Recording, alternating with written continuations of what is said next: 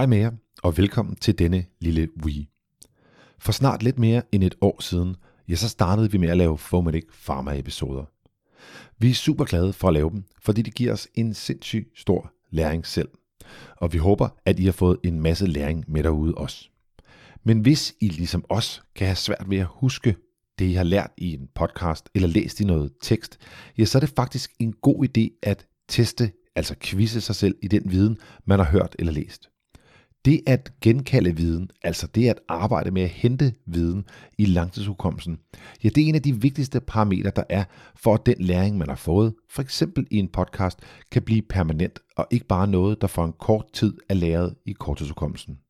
Så kvist dig selv i, hvad du kan huske en gang imellem, og genhør så podcasten, eller tjek din viden på promedicin.dk eller i dine lokale retningslinjer.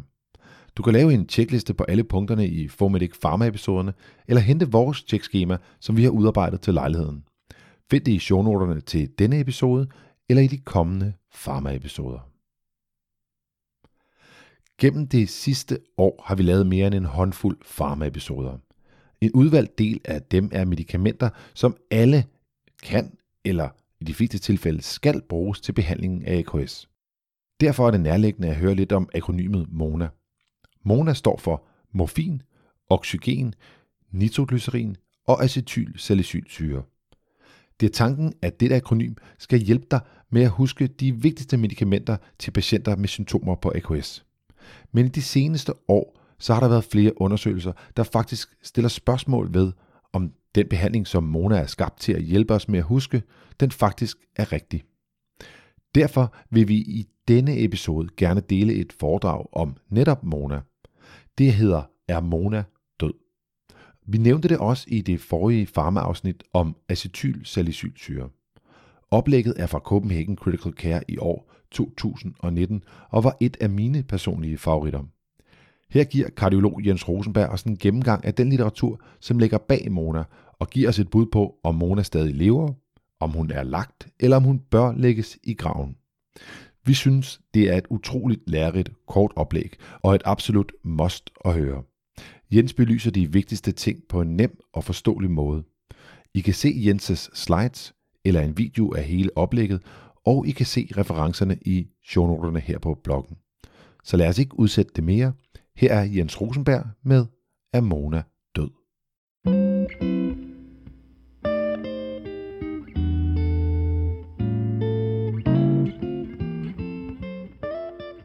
Men allerførst vil vi gerne vide, om Mona er død. Jens Rosenberg.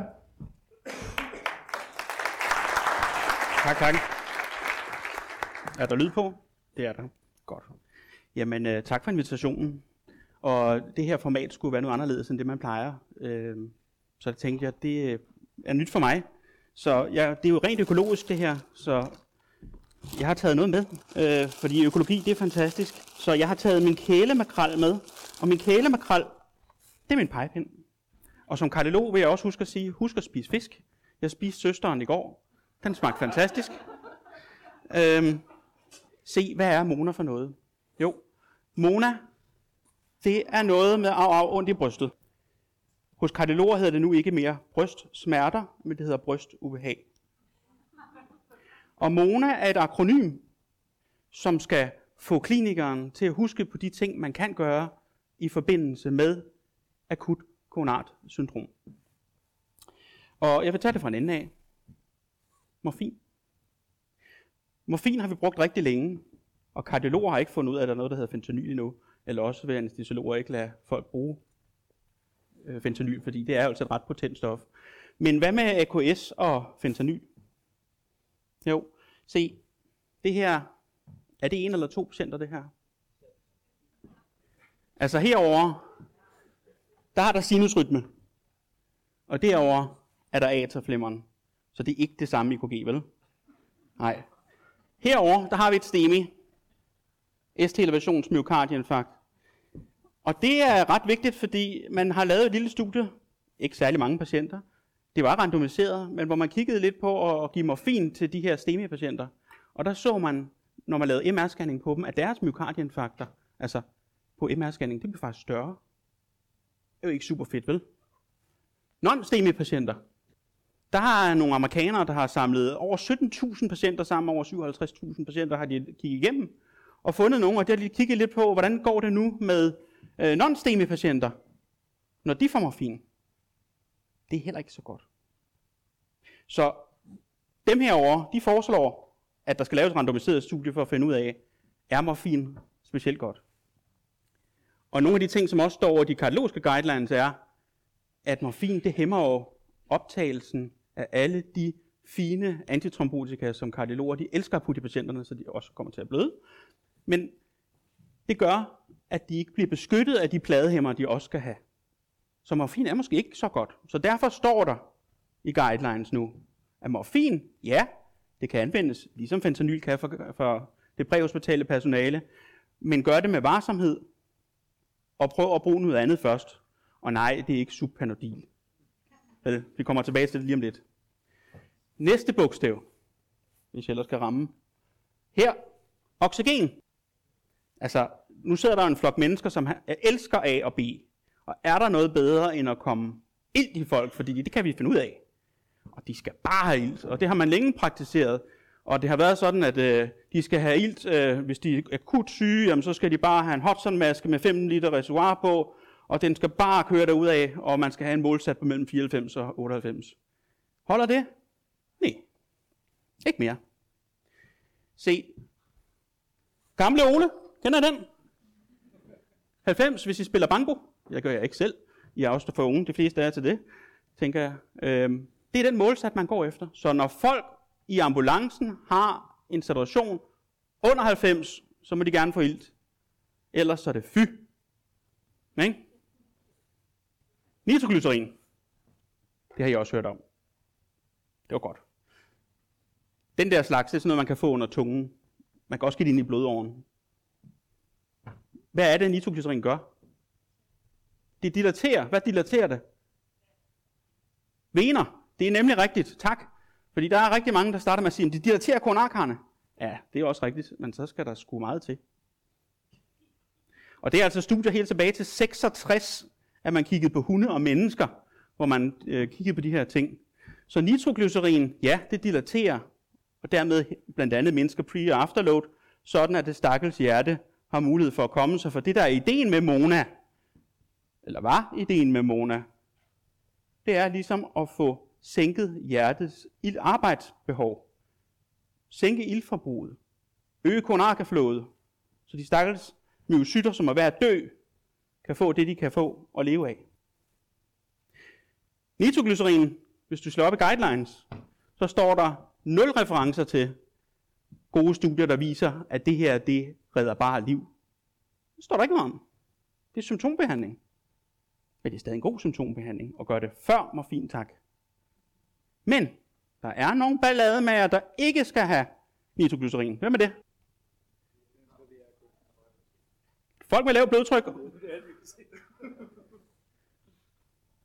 Ham her, han sidder og spekulerer over, han skal i byen i aften. Det er ikke hver dag, man får lov til at vise sådan et billede, vel? Husk dem der, der tager Viagra. De får knaldlav blodtryk, og det er svært at få op igen. Fy! De der små søde tabletter, aspirin, dem kender vi. Ikke? Hjertemagn hedder det også på dansk. Man skal ikke have 5, man skal have 4. Man skal have 300 mg. Det er god behandling. De gamle, gamle studier tilbage fra 80'erne, de viser, at man øger overlevelsen med 50% Har vi nogle gode behandlinger, der lige øger overlevelsen med 50% Det er ikke meget, fordi nu begynder man jo at bygge noget ovenpå, så hver gang man nu pytter for eksempel en ny stent, hvis man nu har karlo i, jamen så, hvis man er heldig, hvis man kan jo få en absolut øh, man kan sige, øh, risikoreduktion på 2 eller 3 procent, eller en relativ på 20-30 stykker. 50 procent, det er fandme gane flot. Så aspirin, ja tak. Og hvem må så ikke få det? Af de få mennesker, som ikke kan tåle det. Ikke? Og hvad med de gravide? Hvor mange gravide har stemia? Ja, af og rundt i brystet er meget populært, også hos gravide. Det er ikke et problem, jeg sådan har stået med til dagligt. Øh, jeg vil nok give de 300 mg næsten uanset hvad, men at fortsætte, det øh, kan vi så diskutere. Så ilt er næsten nyt. Morfin, brug det med omtanke. Nitroglycerin, Ja, tak til de rigtige, og næsten alle. Undtagen dem, der har været ude og lave nattesjov. Og aspirin til dem alle sammen, ikke? Så Mona, hun er død. Og Mona har faktisk været død siden 2015. Så det her er et lidt sent foredrag at holde. Men øh, nu for en gang alene. Hvis der er nogen, der kan se på det, jeg har brugt som litteratur, så er der her lidt videre læsning. Tak for nu. Jens Rosenberg.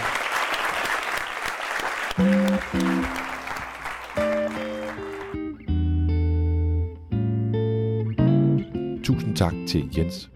Vi håber, du har fået noget ud af at høre oplægget, eller måske genhøre oplægget. Som du kan høre i det, så er der meget, der er sket siden mange af os lærte om akronymet MONA. I dag skal der mere omtanke bag brugen af flere af medicamenterne, end dengang vi første gang mødte Mona. Har du spørgsmål eller tanker om oplægget, så del dem med os og de andre lyttere i shownoterne på fomedic.org. Tusind tak, fordi du lyttede med. Vi høres ved.